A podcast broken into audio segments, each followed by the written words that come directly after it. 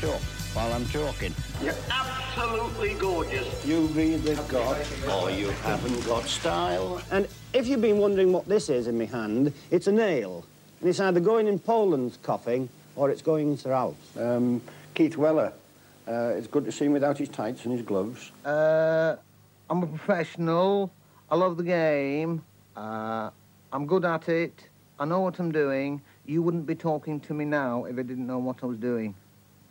I think it's very important to be honest. Very important. Uh, football's a hard game, you know that. And uh, you've got to be honest with people. Here's a kiss. I've got Nigel Clough here with me. He wants to see the eight Bristol Rovers goals go in again. What did you think of Brighton yesterday? A lot. I love that. That's uh, some Brian Clough excerpts, uh, and uh, that was all preceded by uh, the uh, the usual theme tune music uh, from uh, our friends Teenage Fan Club. Um, the the material um, uh, that has been culled by uh, the Exotica series, uh, a line of football-themed uh, C D releases, which uh, came out in the late eighties and throughout the nineties. Um, just a wonderful Um, cornucopia of just just football ephemera. It's just nuts, the kind of stuff. So that, that thing that we just heard actually was just an amalgamation of, of Brian Clough's sound bites uh, chucked together onto one track. But uh, if you're at all familiar with Brian Clough, just just a gem of a man when it comes to uh, outlandish quotes, sensible quotes. Uh, he was uh, he was a character. Let's just uh, let's just leave it at that. Uh, welcome to the show. This is episode eight uh, of Near Perfect Pitch. Uh, you can uh, reach out, you can uh, give me a buzz uh, via the, the usual digital means, not actually the telephone. You can uh, get in touch through the uh, the old email uh, at uh, nearperfectpitch at gmail dot com. Uh, nearperfpitch is the Instagram handle. Uh, Near Perfect Pitch is the Instagram uh, account, and Near Perfect Pitch is the Facebook page. So do spread the word, uh, do make some requests. We'll be getting to one or two of those today.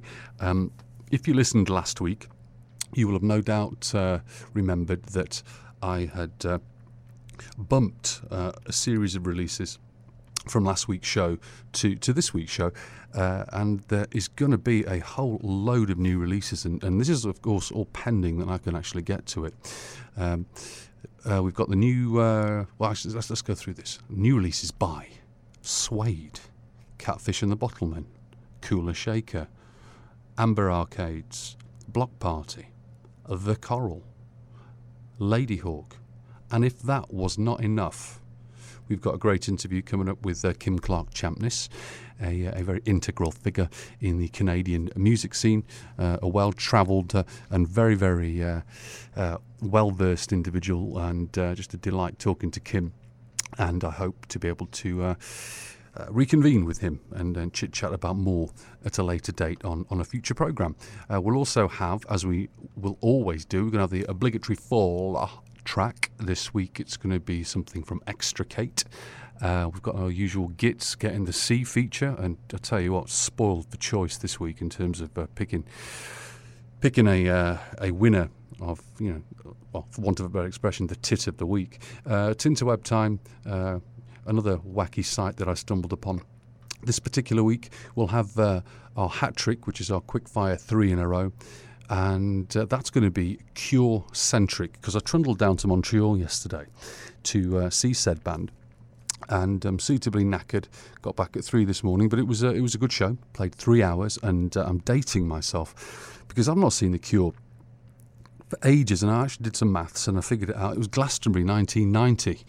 Was the last time I saw The Cure, uh, and uh, I, I just couldn't believe I hadn't seen them in the interim. But uh, that that is indeed the case, and uh, that was a that was a fun weekend. And Dean, if you're listening, uh, many many good memories from that from that weekend, uh, and I'm sure I forgot many many more at the same time. Uh, you're going to hear some stuff too from uh, there's going to be some football content. We might just hear some Fat Les because of the Euros. You know, it's going to be a bit of football banter because the uh, the Premier League schedule was uh, announced today. Because today, uh, when I'm recording the show, is is the Wednesday. So. Uh, Um, Liverpool uh, uh, crack. He could not have been uh, handed much more of a much more difficult uh, schedule, but uh, such is life. Uh, and uh, I'll get get to a bunch more stuff later as well. I'm not going to give it all away because that would just be, you know, that wouldn't be very, very, very cool of me, would it? Really, I want to keep you listening. So do spread the word. We're on episode eight right now. Uh, when I get to a dozen episodes, I'm going to be seeking some sponsorship to try and make this thing a little bit bigger and a little bit better. Here's the Inspira Carpets.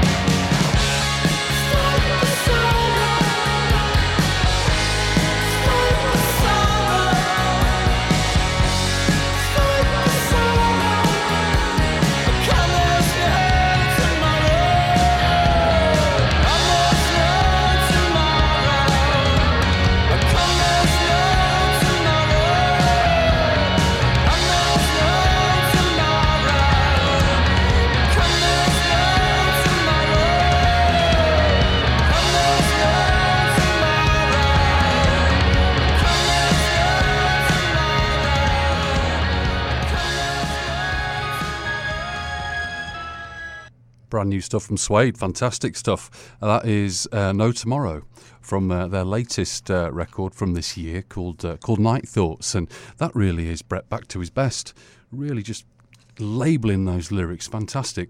And uh, you can't you can't fault anything that has uh, the production touch from uh, a, a certain Ed Buller, uh, who is uh, the collaborator this time round again for the umpteenth time with uh, with Suede.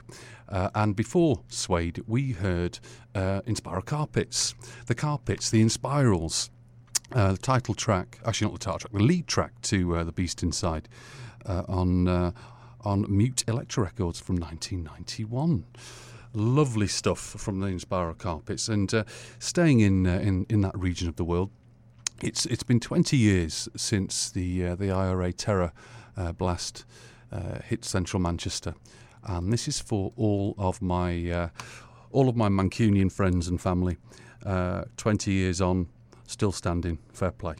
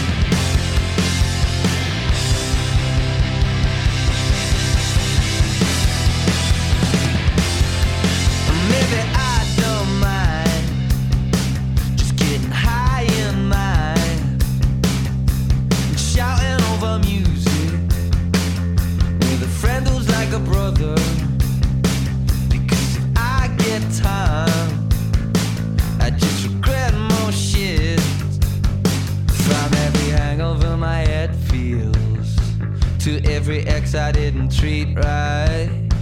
To every Monday I called in sick. To every argument I let slide. Christ!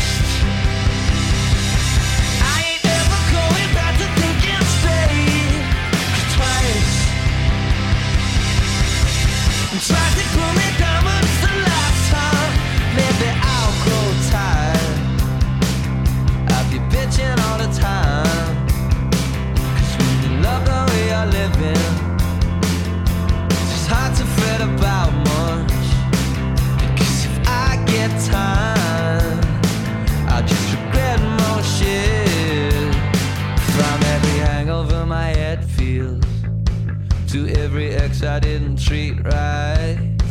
To every Monday I called in sick. To every argument I let slide. Christ, I ain't ever going back to thinking straight. 'Cause twice Twice it put me down, but it's the last time.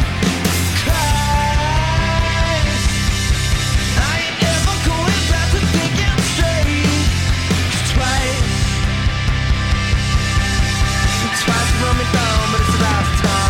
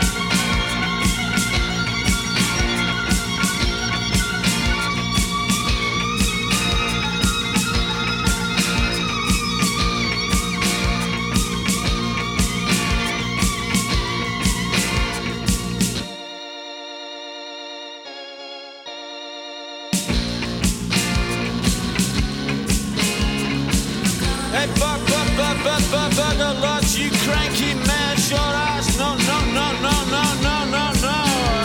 I'm coming. Don't get so. Hey, hey, the bastards had it, but there's no how to power drill, dog, buck, run a bitch, don't blast, screw it up to it.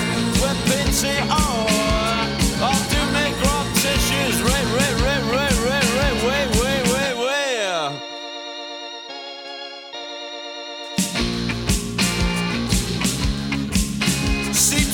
Sip, sip, sip, sip to slip.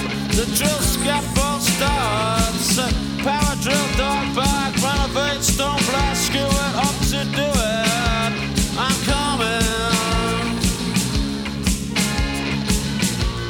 Because you make me, make me, make me, make me, make me hate you, baby. Blast.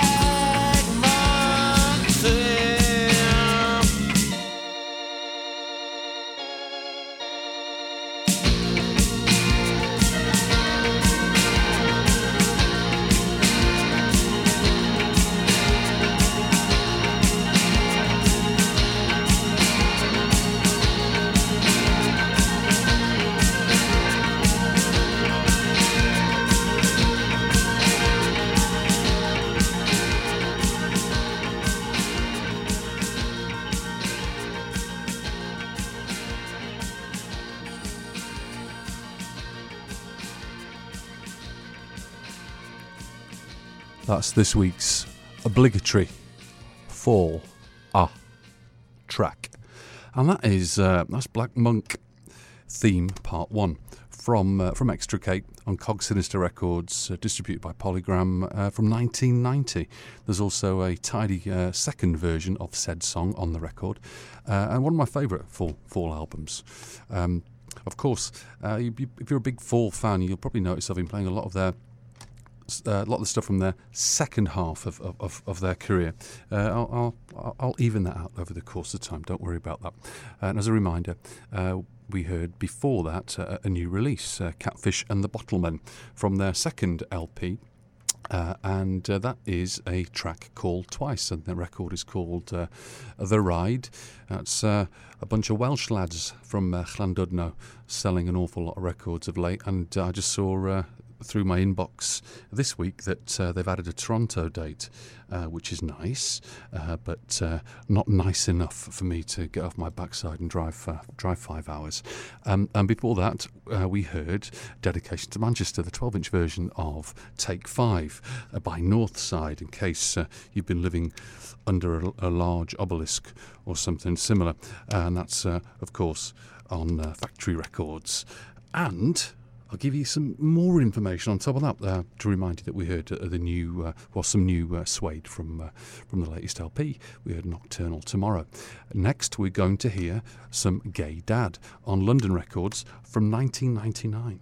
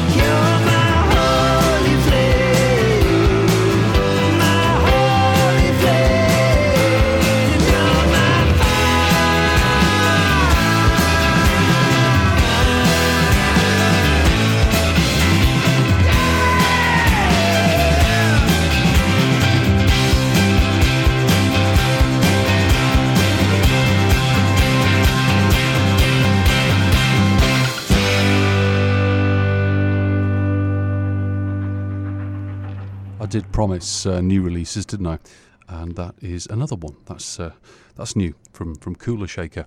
After a uh, six-year sabbatical, they have a new record out, and that is. Uh, I'm just going to actually cheat a little bit here. I want to go on Tinterweb and tell you more about it. That's Holy Flame. It's the second track off off the record, uh, and the new L P is called K. And I hate using this expression, but it's used all the time because it's an I T term. two point oh. It should be two point oh or two point oh, but it's two point oh. K two point oh. Uh, eleven tracks in all, and uh, you can snag that from uh, their their site or the usual uh, the usual sites. This is not a particularly hard release to get hold of, and. Um, I was a big fan of Kula Shaker uh, back in the day, and uh, I, I'm quite, I quite like this new record. It's uh, it's better than their last uh, their last effort from uh, from six years ago. I'm trying to remember the name of that uh, particular album. I'm going to cheat again. Oh, it was called uh, Pilgrim's Progress. That's what it was called. Um, let's go back to my set list here. Uh, and uh, prior to the Kula Shaker release, we heard... Um, something by Gay Dad on London Records from nineteen ninety-nine. They were a very interesting band, were Gay Dad.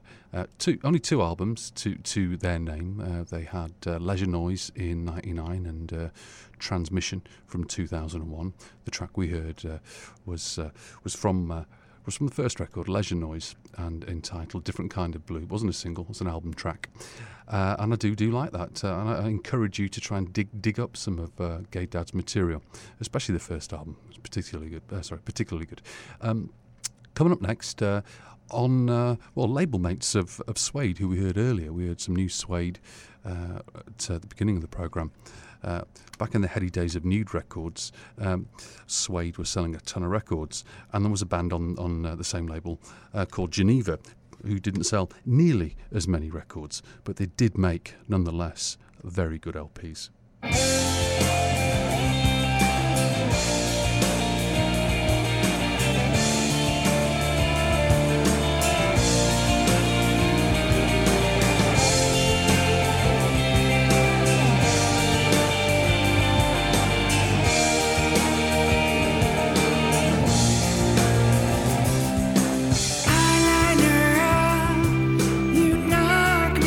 Let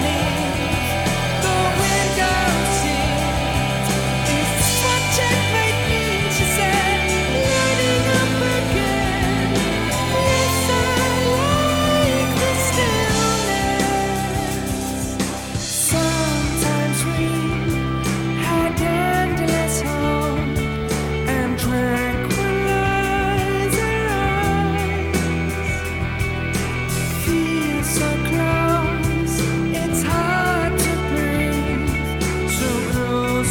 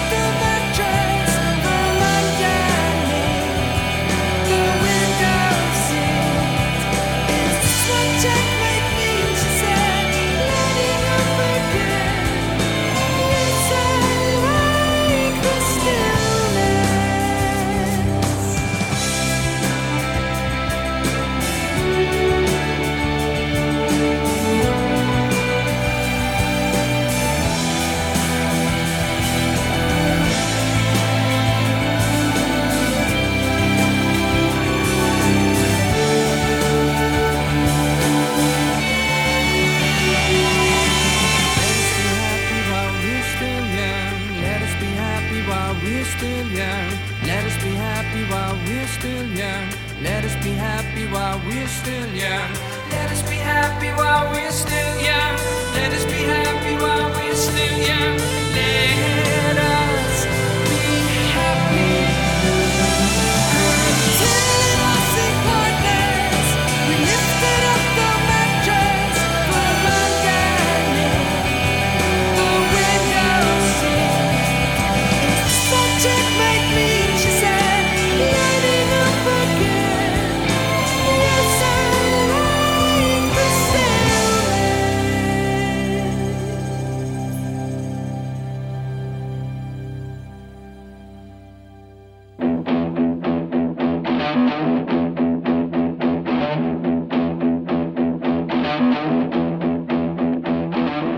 here to see, just a kid like me, trying to cut some teeth, trying to figure it out.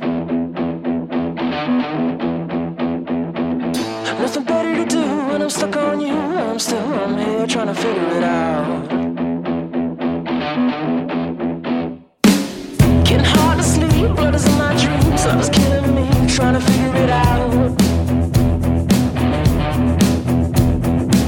Nothing better to do when I'm stuck on you. I'm still in here trying to figure it out.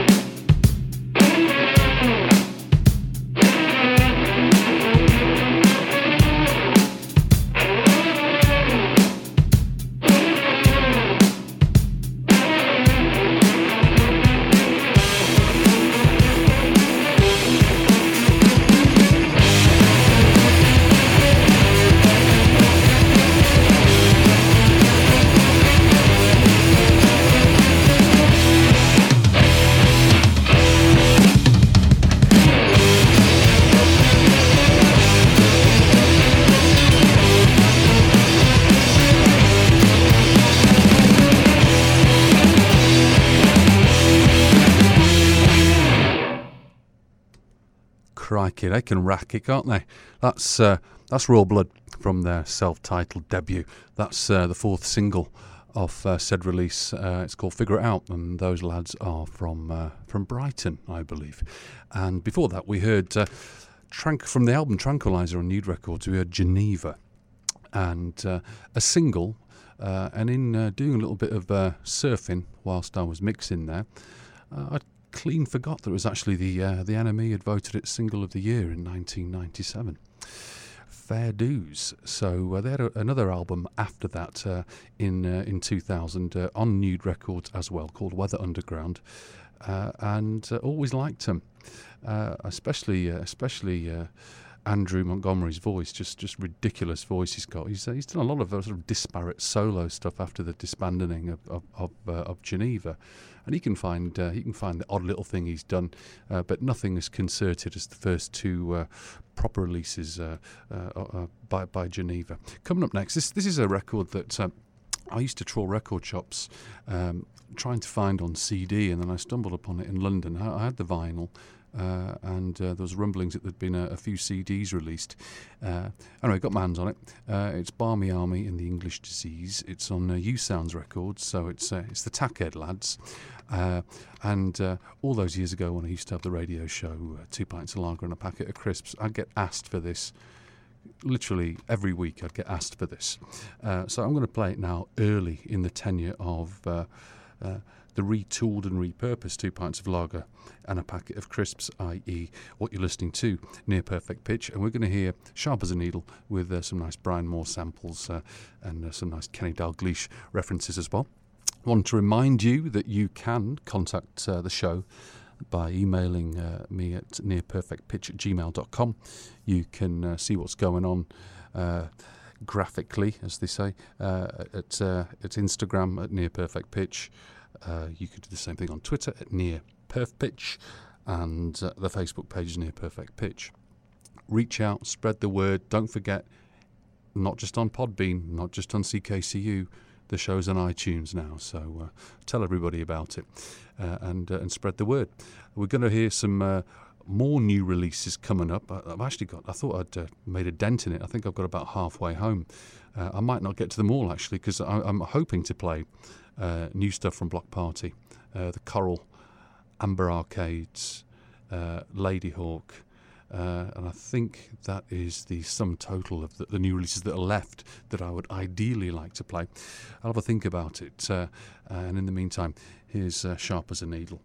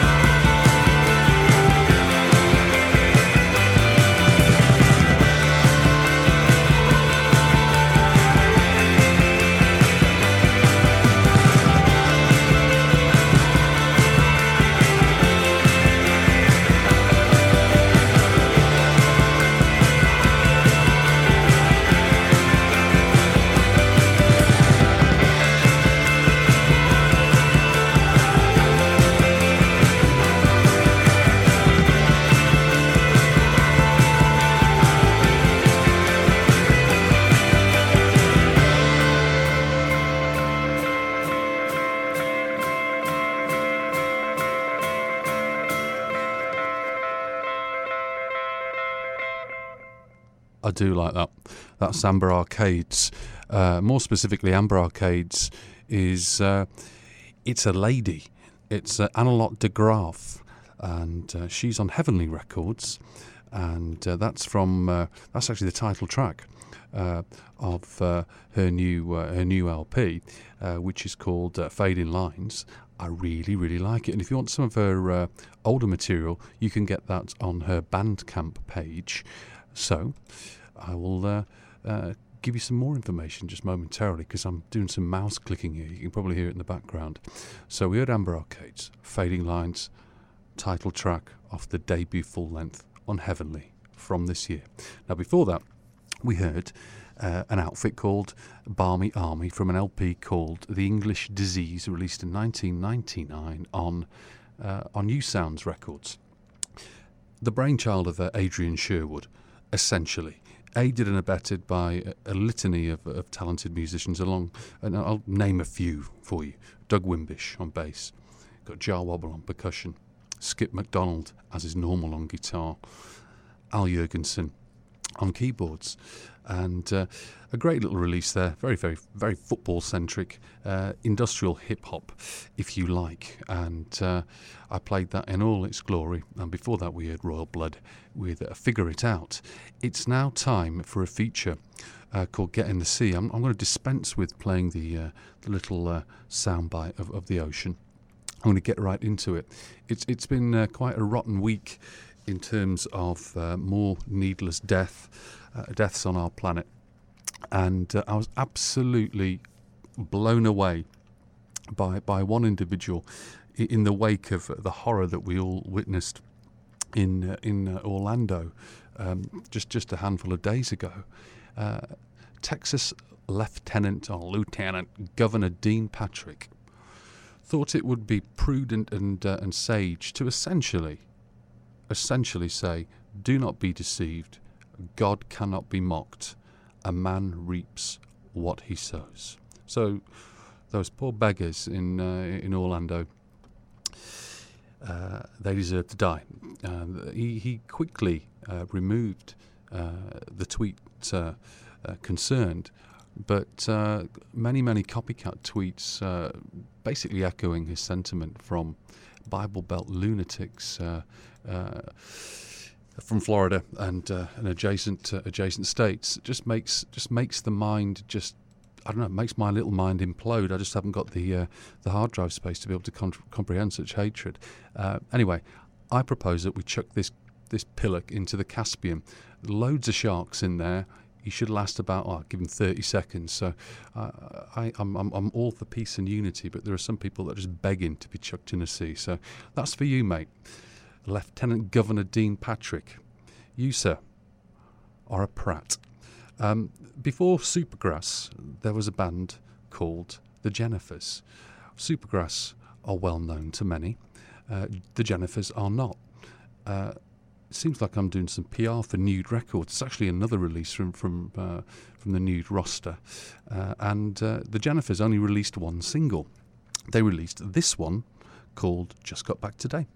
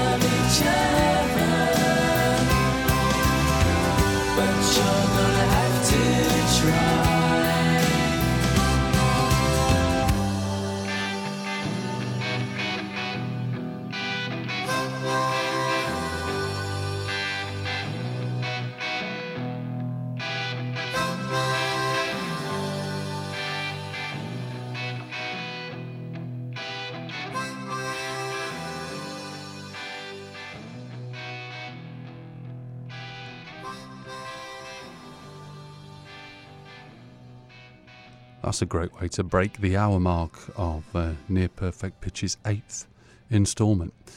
Um, don't forget, near perfect pitch at gmail dot com. Be in touch. Here's some new, uh, some new Bloc Party. Spent my commission on another diversion, and I don't got no meaning, no purpose left at all.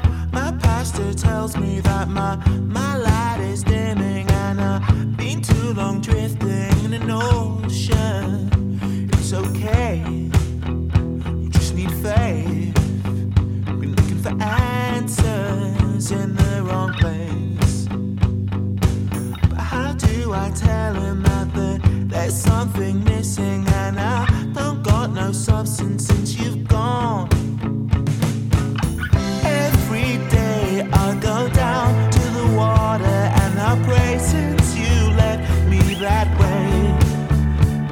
Oh Lord, I'm trying to keep my mind on the good news that's in my heart. For the good, good news, for the good, good news. Now I can make the eyes to anyone that I desire, burning down with all the lost boys at the very edge of town. Now I can spin a lie that burns me up all through the night, cause I've got no one home to answer to this time. Every day is a repeat, like a carrier bag stuck in a tree. I used to find my answers in the Gospels of Saint John, but now I find them at the bottom of this shard glass. Every day I go down to the water and I pray since you left me that way. Oh Lord, I'm trying to keep my sights on the good news that's in my heart. Good news.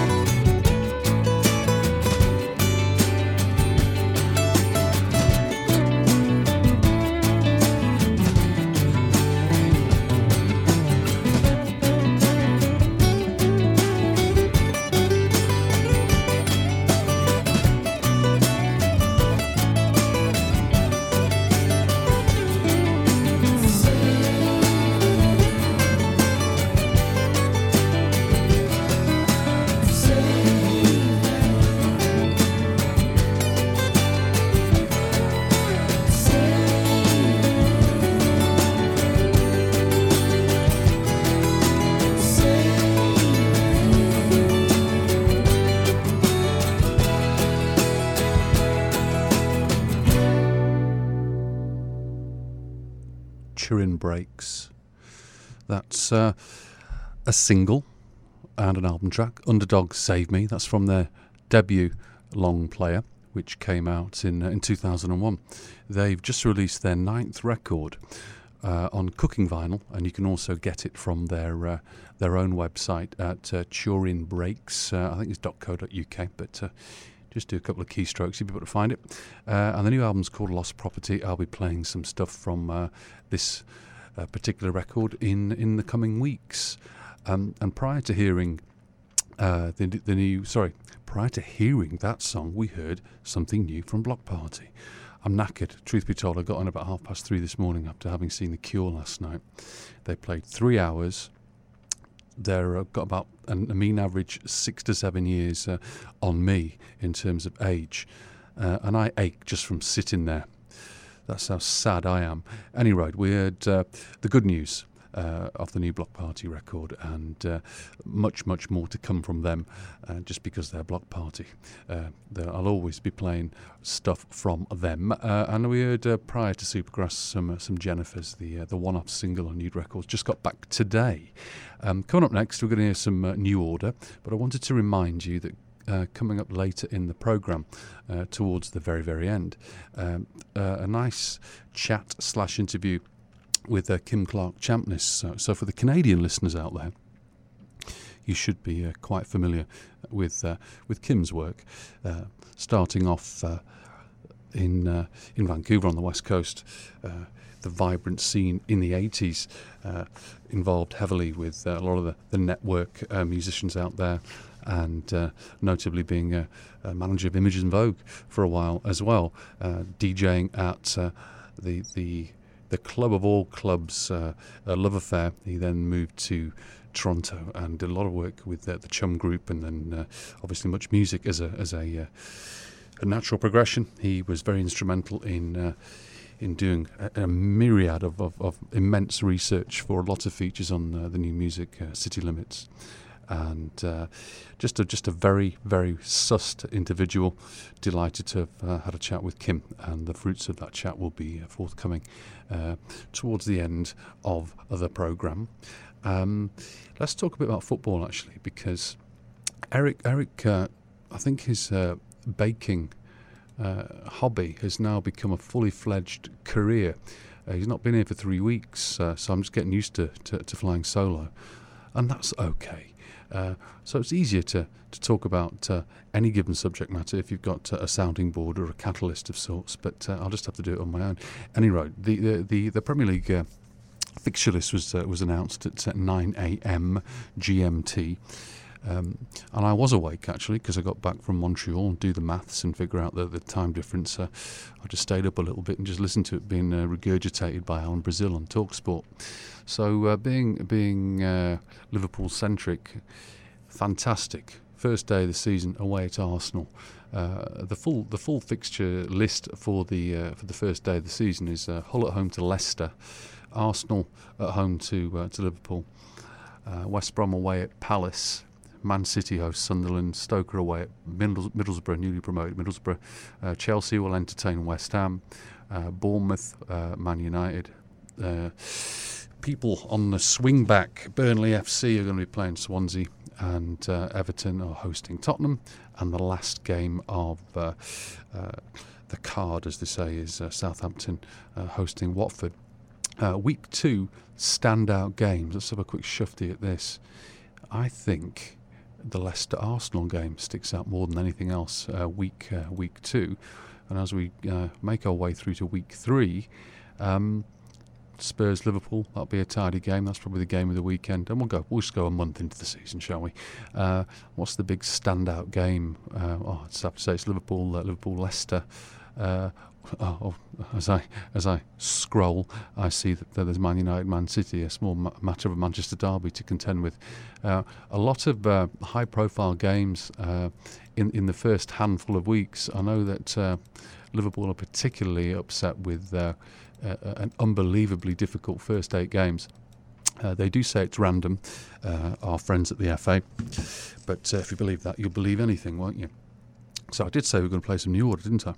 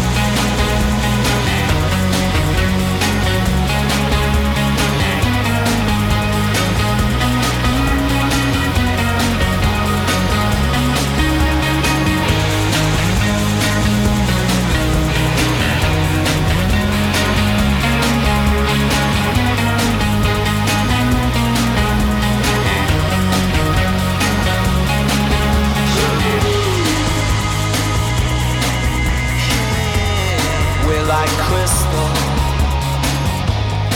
It's not easy with your love. You could beat me. Every man, every man, and every woman, and every woman needs someone. So keep it coming, keep it coming, keep it coming. Keep it coming, keep it coming, keep it coming, keep it coming. I don't know what to say, you don't care anyway. I'm a man in a rage, with that girl I betrayed. Here comes love, it's like honey, you can't buy it with money. You're not alone. Shut me to the floor. You shut me to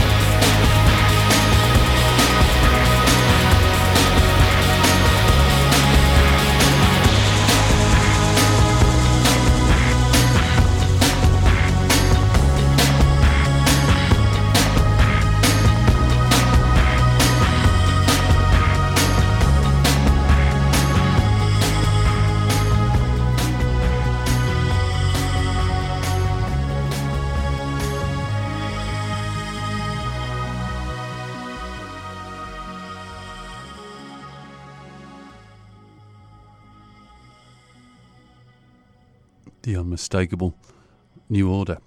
That's from two thousand one. That's Crystal from the Get Ready L P. Uh, I, I just don't understand why people don't take New Order's most recent work very seriously.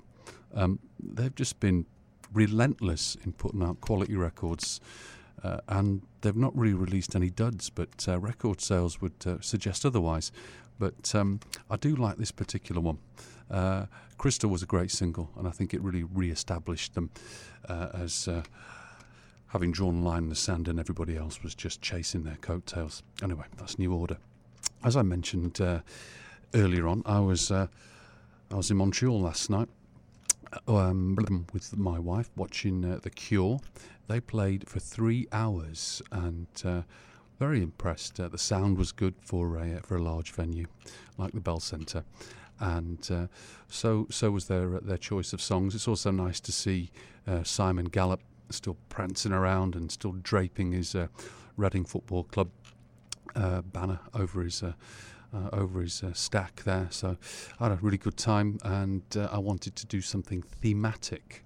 Uh, I usually play a, a quick fire hat trick uh, and uh, play three songs in a row. I'm going to do just that, except I'm going to be amalgamating uh, this week's cover version, Cover Me, um, in said hat trick. So we're going to hear, uh, first off, we're going to hear a cover version of a Cure song as uh, performed by Editors.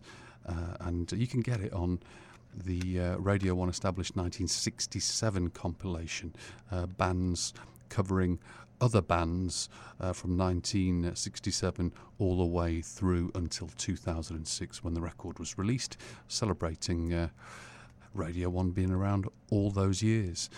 Anyway, we're going to hear that, and then we're going to hear a remix, uh, a nice remix of uh, what is uh, my favourite uh, Cure song, and then a third one to wrap it all up. Hence, hat trick. It's very clever, really.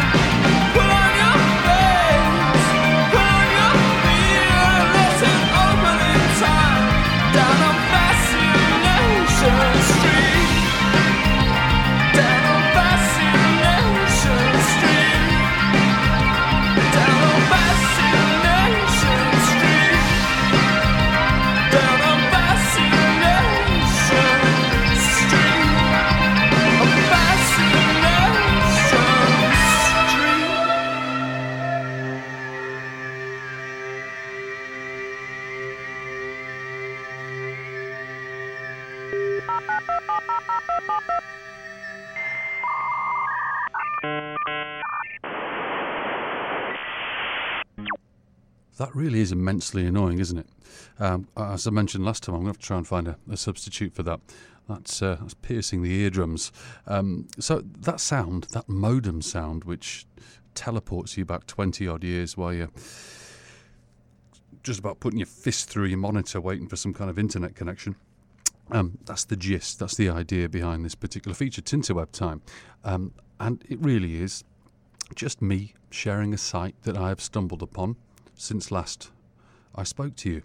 And in this particular uh, particular case, uh, I stumbled upon a website as follows. one hundred, the number one hundred, greatest bootlegs. So one hundred greatest bootlegs, all one word, .blogspot dot c a. And they claim, as the name says, to have a whole load of bootlegs which are, uh, well, in massive quantity. They actually do surpass one hundred. And as I trawl through the whole lot here, um, such a wonderful cross-section. So the first thing you'll see when you when you log into this particular page is you will see um, a Tom Waits uh, live in Austin uh, recording from nineteen seventy-eight. Uh, but you can also find uh, Bowie from uh, Strange Fascination from seventy-four. You can find uh, Ramones, Steve Earle, uh, The Wailers, Eric Clapton, Echo and the Bunnymen, uh, that uh, small outfit, uh, The Beatles. There's a particularly good one, uh, Elbow, Saint Paul's Cathedral from twenty eleven, uh, Arctic Monkeys, Earl's Court, twenty thirteen. Now, being uh, an ex-music uh, uh, professional, as they say, I suppose it was professional because I did get paid, um, just because you're professional doesn't mean to say that you're any good, but uh, all that aside, um, I, I buy a lot of records, and by records I, I mean music in, in, in multiple formats. And I've never had an issue with uh, with people downloading stuff, so long as it's uh, unofficial, that is you're not uh, uh, cutting off the supply to the artist getting the money that they so uh, readily deserve. And, uh, and with today's business model, uh, they're not getting nearly enough. In fact, they're getting exponentially uh, uh, a, a pittance in terms of what they should be getting, back to the old model, which everybody was moaning about, and I'm sure that everybody would uh, beg for it to come back in terms of revenue share. So anyway, I don't have uh, any issue at all downloading an Echo and the Bunnymen gig from Tokyo from nineteen eighty-four that uh, Ian and, and, and Will and the lads are not going to profit from. Not a problem at all.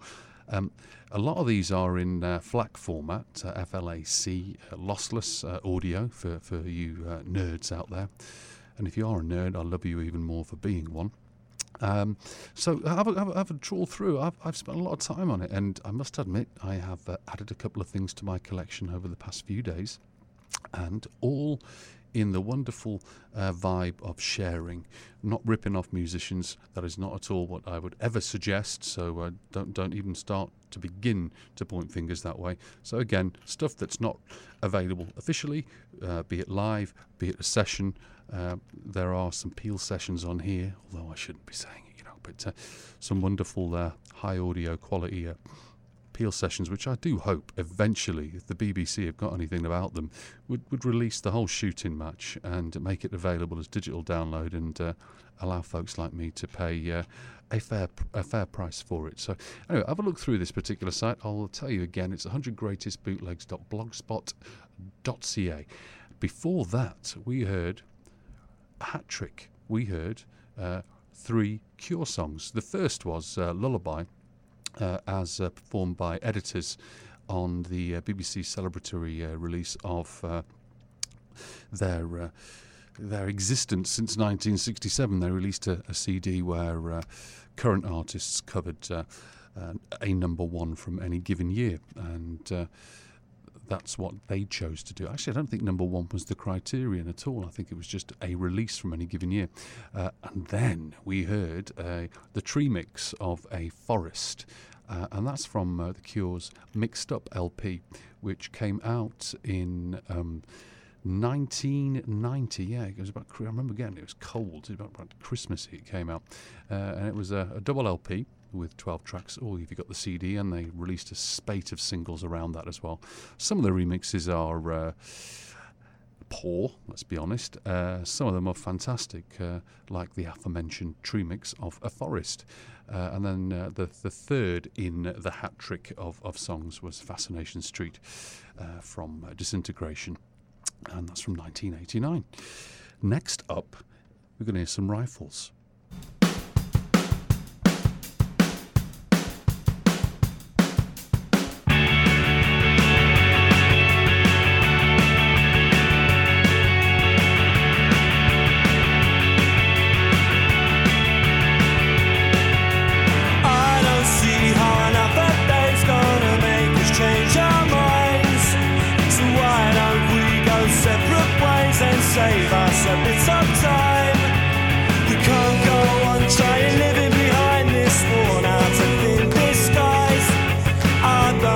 Try talking it out, yeah, I don't need another fight.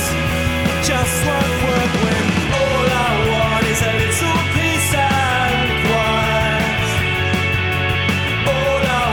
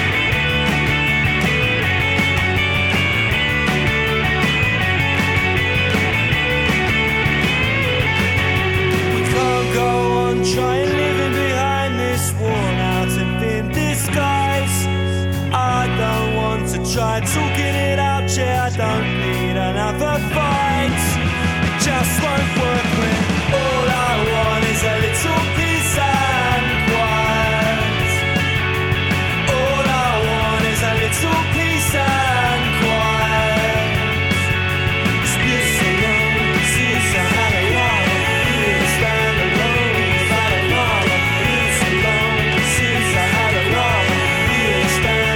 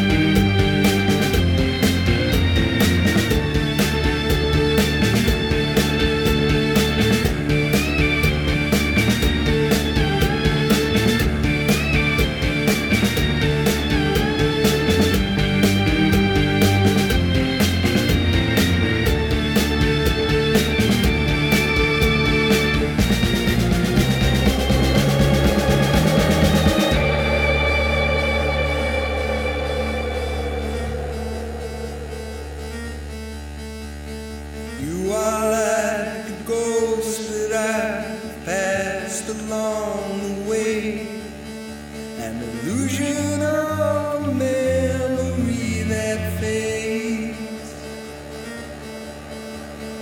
I like the way she dropped into the slide machine, disappeared.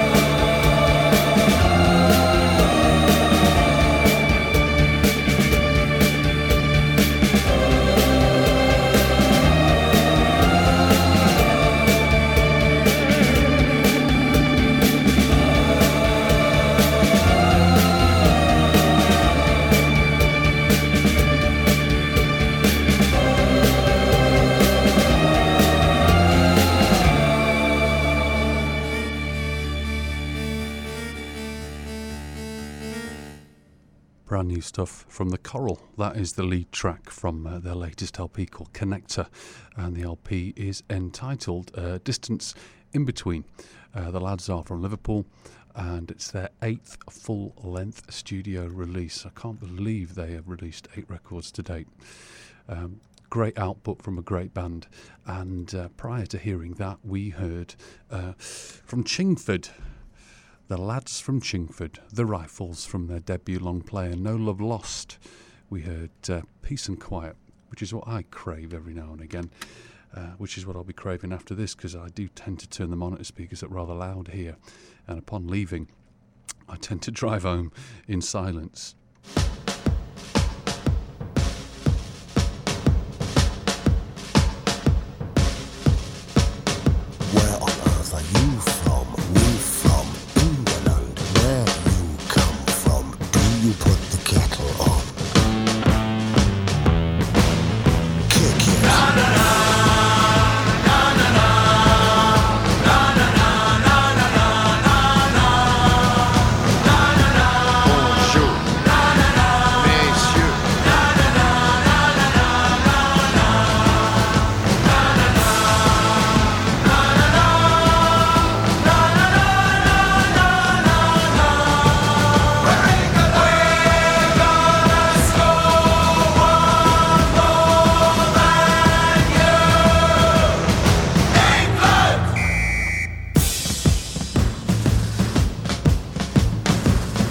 Introduce you please to a lump of cheddar cheese. Knit one power, drop one cow.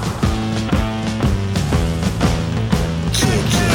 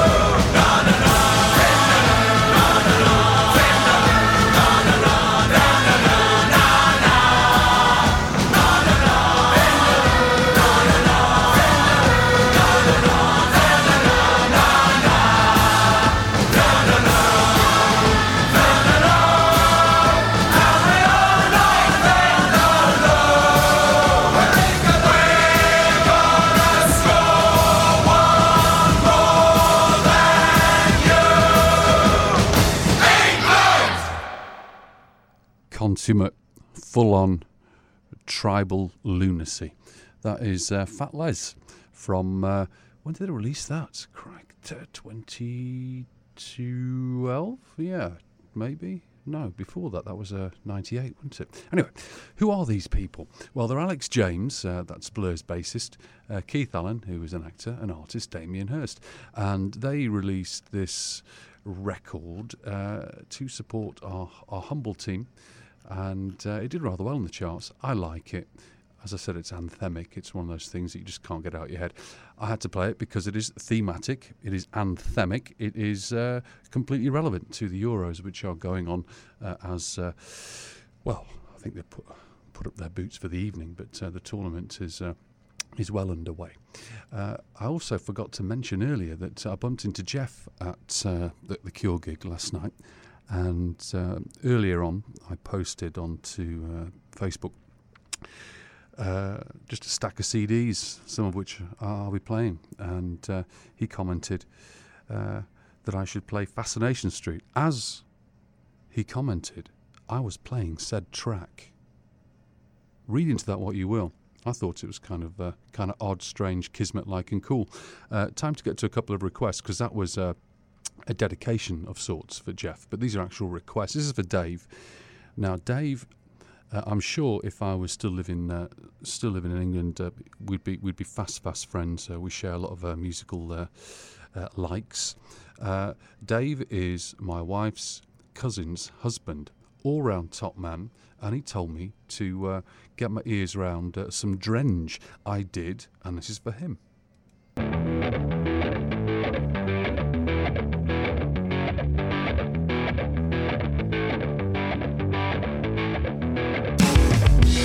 Gotta love her, and she gets another.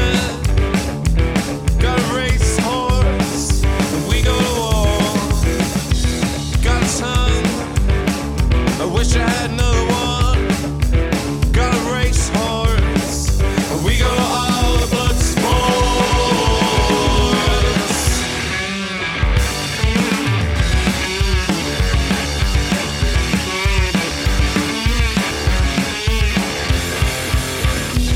Got a paradise.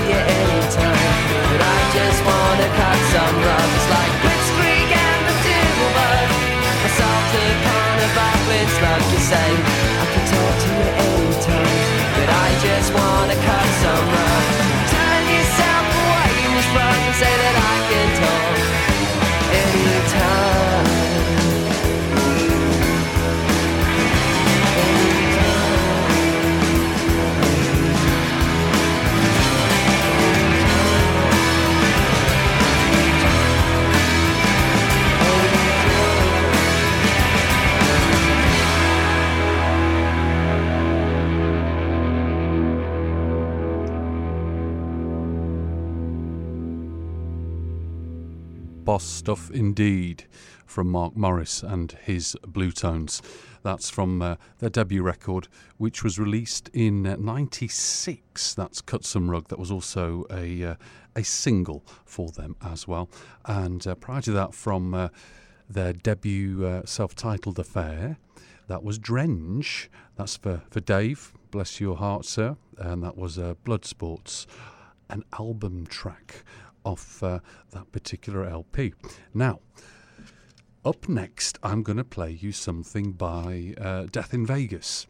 And after Death in Vegas, I will play the last new release of the programme. Uh, it seems that I've been able to uh, get to all the new releases that I was hoping to uh, this week, which is good, which means that uh, I've caught up and I'll have to go and source some new material for the next show. Uh, don't forget that uh, coming up at the end of the uh, the show, which is uh, going to be about ten, fifteen minutes or so, uh, there's a, a great interview with uh, Kim Clark Champniss uh, that I hope you enjoy, uh, and that will tie things off uh, for, for this particular rendition of uh, Near Perfect Pitch, episode eight in particular, uh, and I'll uh, tie things up after the Kim Clark Champniss interview with uh, one uh, track that is dedicated to him. Um, don't forget, near perfect pitch at gmail dot com is how you can get hold of me for uh, requests uh, and similar. Uh, Near Perfect Pitch is the Instagram handle, Near Perf Pitch is our Twitter handle, and Near Perfect Pitch is our Facebook page. What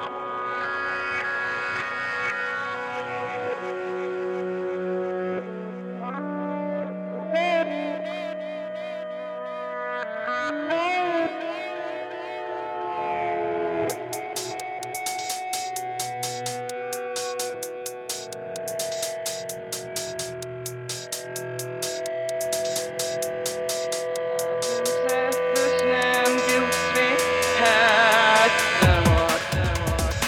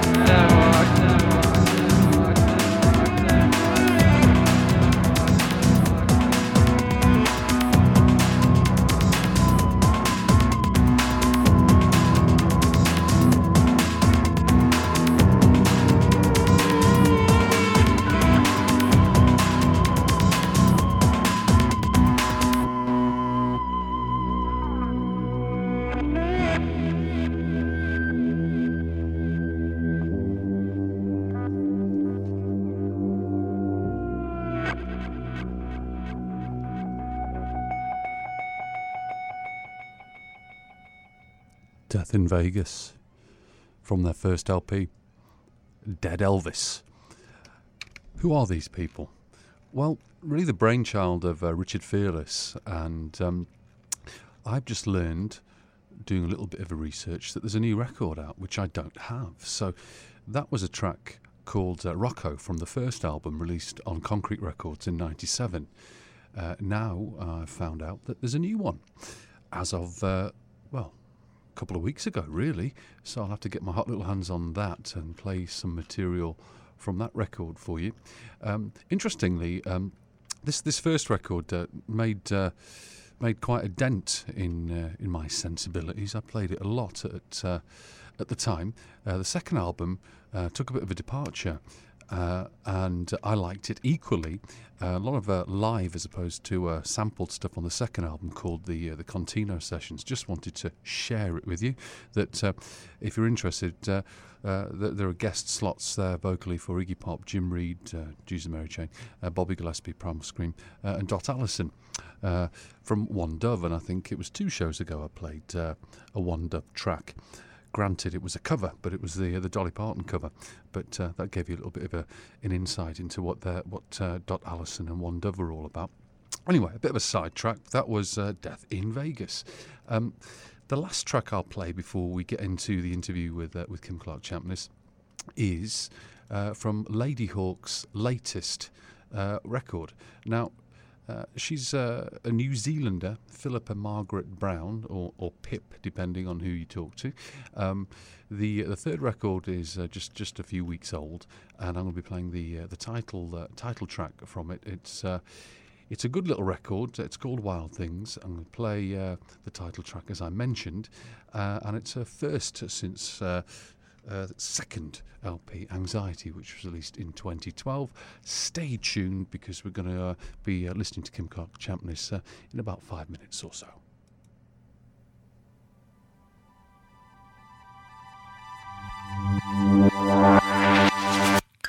It all began innocent as love can be.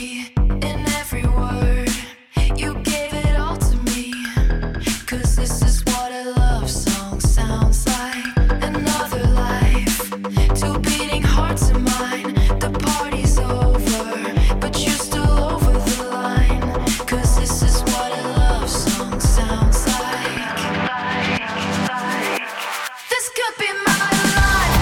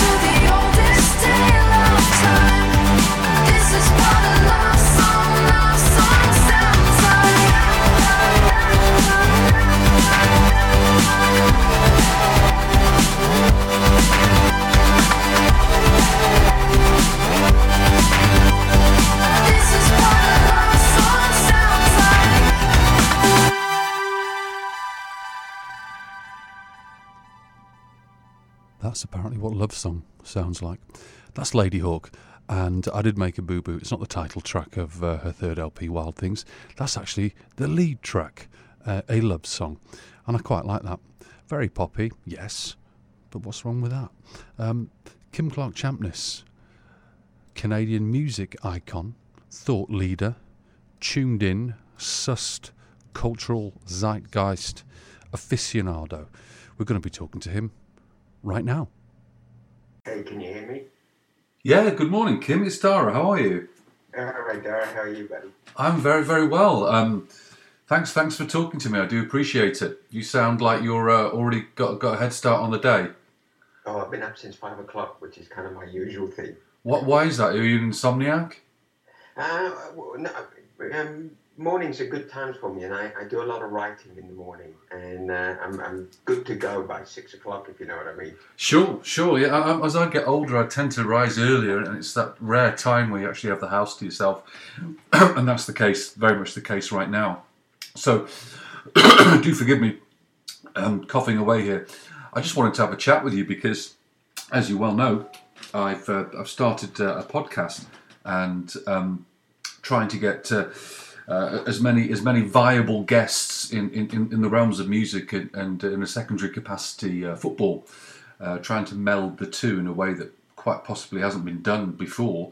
Um, long story short, I know all about you, you know little about me. Um, uh, you're a fascinating character, and I've got a lot of respect for what you've done in the industry, and I'd just like to uh, have a chit-chat about what you're up to to inform uh, the listenership as to what you're doing, because Uh, if you, I have not been privy to a bio or anything like that, so your wiki instalments tend to come to a screeching halt in about twenty thirteen. So it looks like you've been bone idle for three years. So what have you been doing?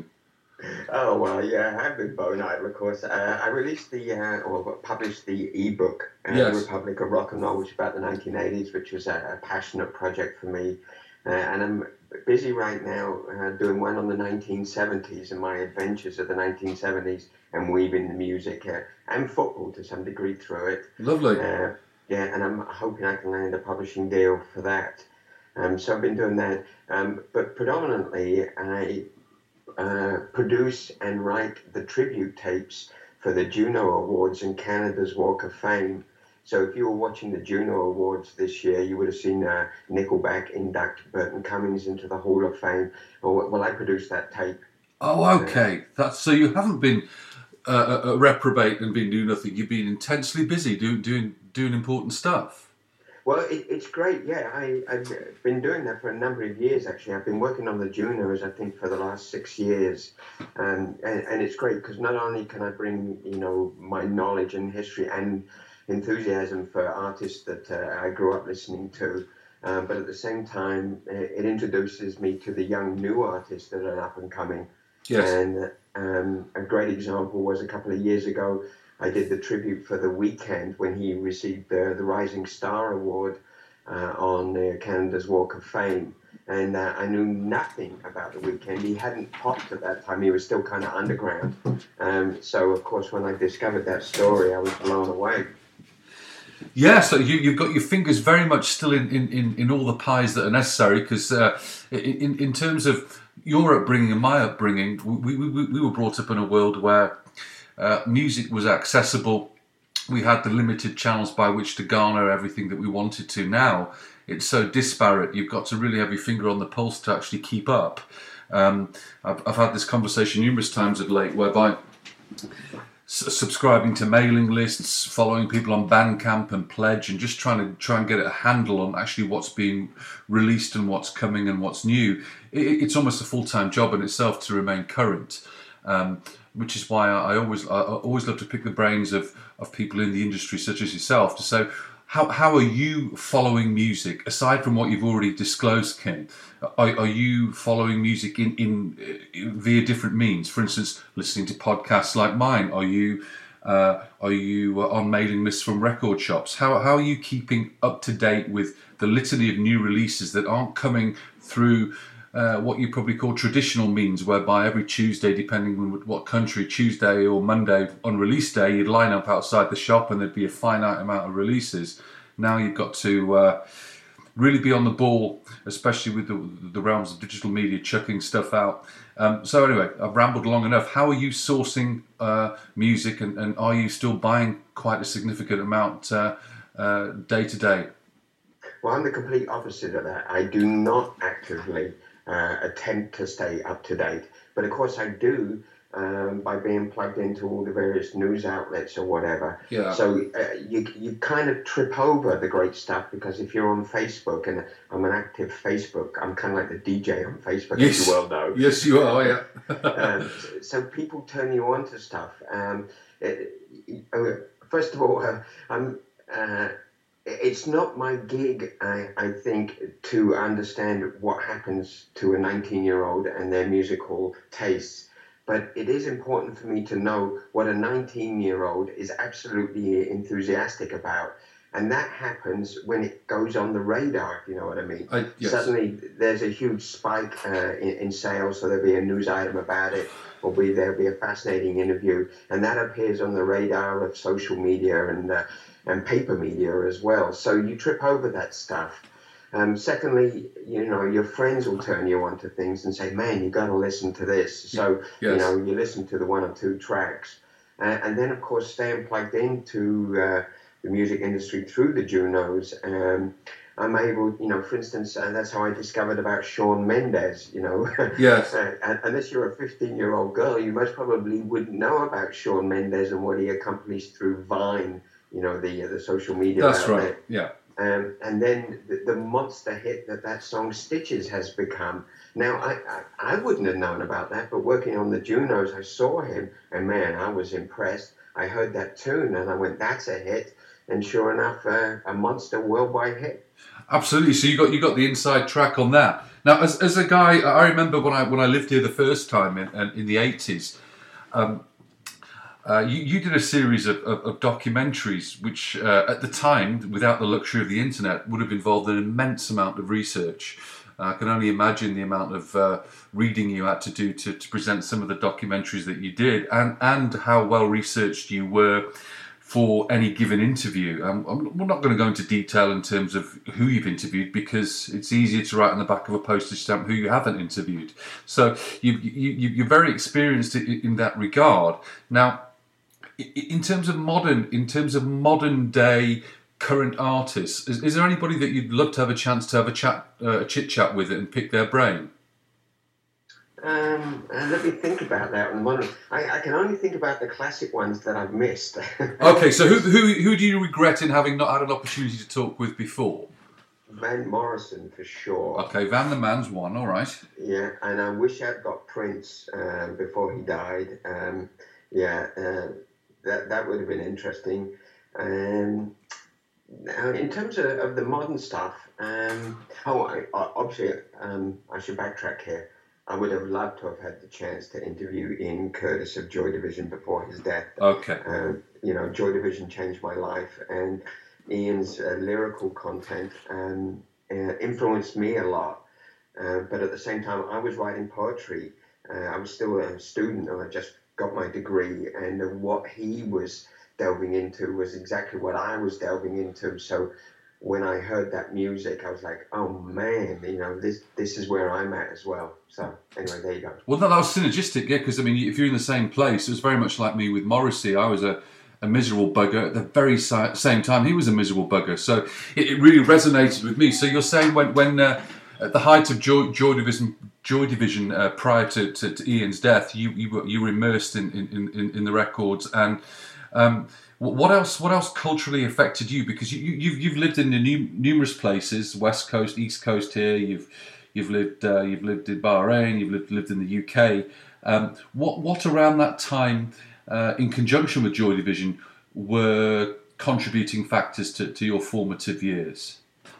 Uh, well, just backtrack it. So I had been a disco D J uh, in Vancouver through the nineteen seventies. That's how I put myself through university. Yeah. And then um, uh, I ended up, uh, uh, disco um, began to pick up on the threads of New Wave at the time. Uh, Hit Me With Your Rhythm Stick by Ian Dury. Yes. Um, Cars, Gary Newman. uh, Money by the Flying Lizards, uh, Rock Lobster by the B fifty-twos. So there was this kind of transitional uh, music that was uh, fairly commercially successful, but was pointing us in a new direction, and that new direction was new wave.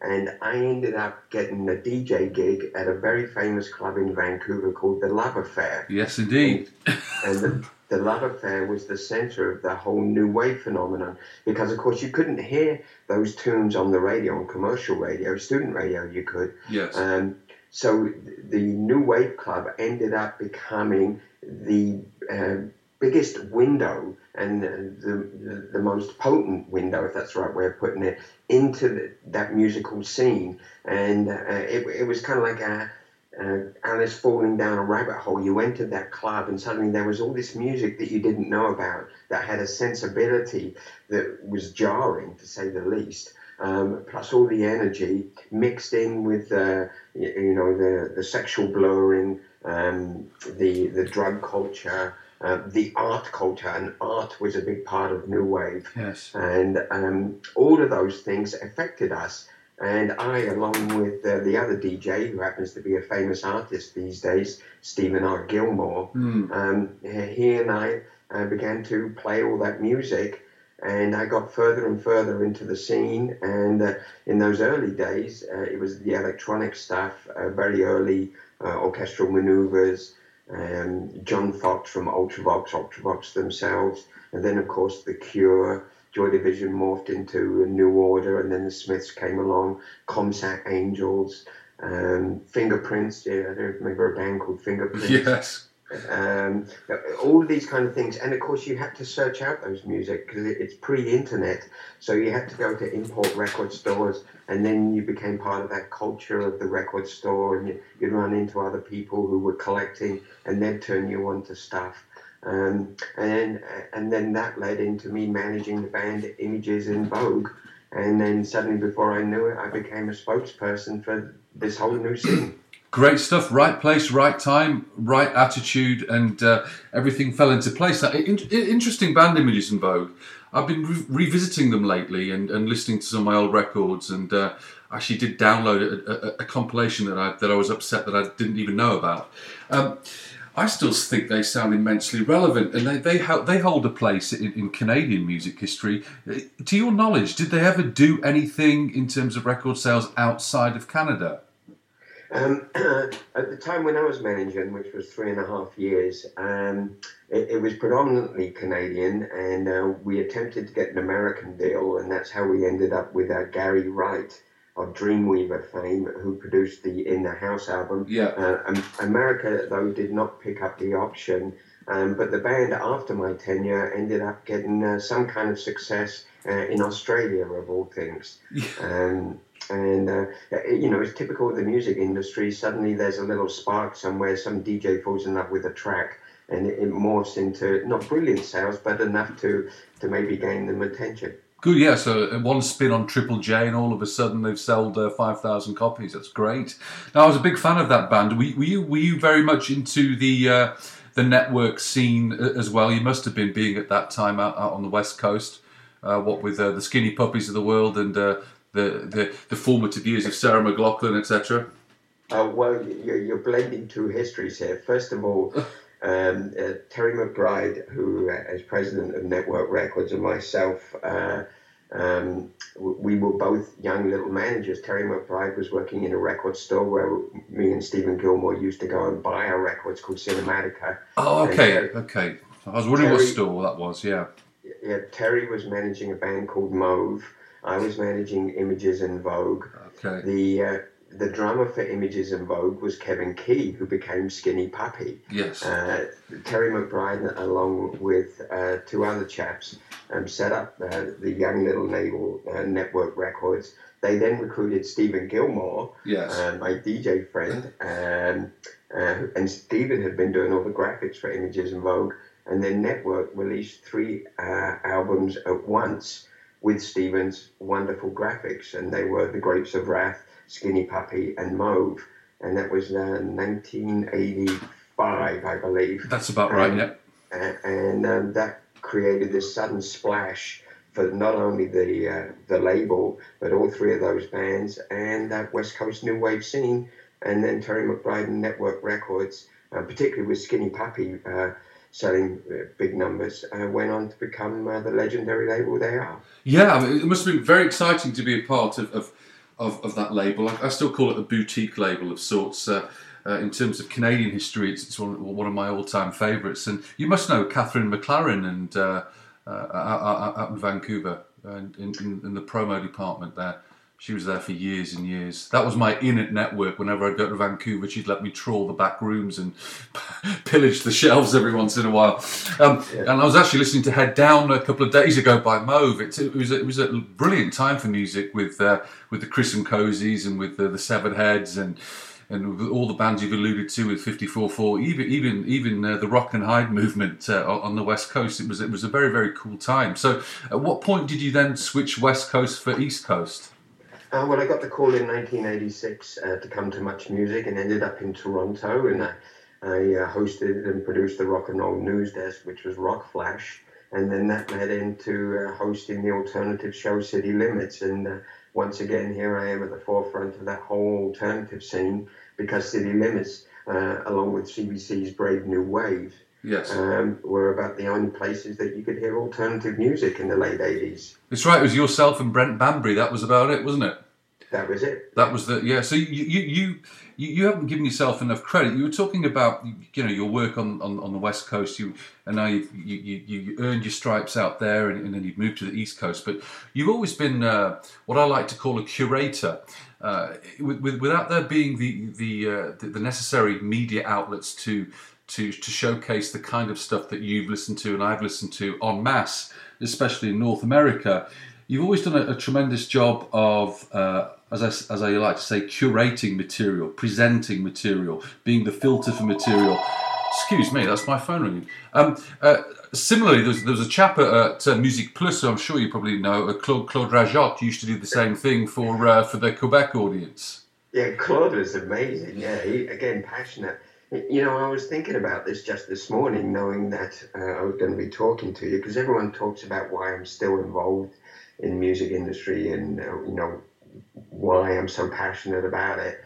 And uh, the one thing that you begin to realize is that um, when music affects you deeply, uh, you never let go of it, and it never lets go of you. Now, for the majority of individuals that um, are spinning records on commercial radio, um, their job is not necessarily to um, turn the listener onto new music. In fact, it's just the opposite. It's to remain constant, and they're not meant to challenge, because the radio station owners don't want you to move the dial. So, so their job is is to maintain um, uh, a kind of environment which doesn't challenge, that, that doesn't um, allow you to stop and think about how profound Joy Division's lyrics are. Yes. Um, It, it wants you to stay with the station, because it can then sell you the hamburger and the automobile. And and that's all fine for, for that.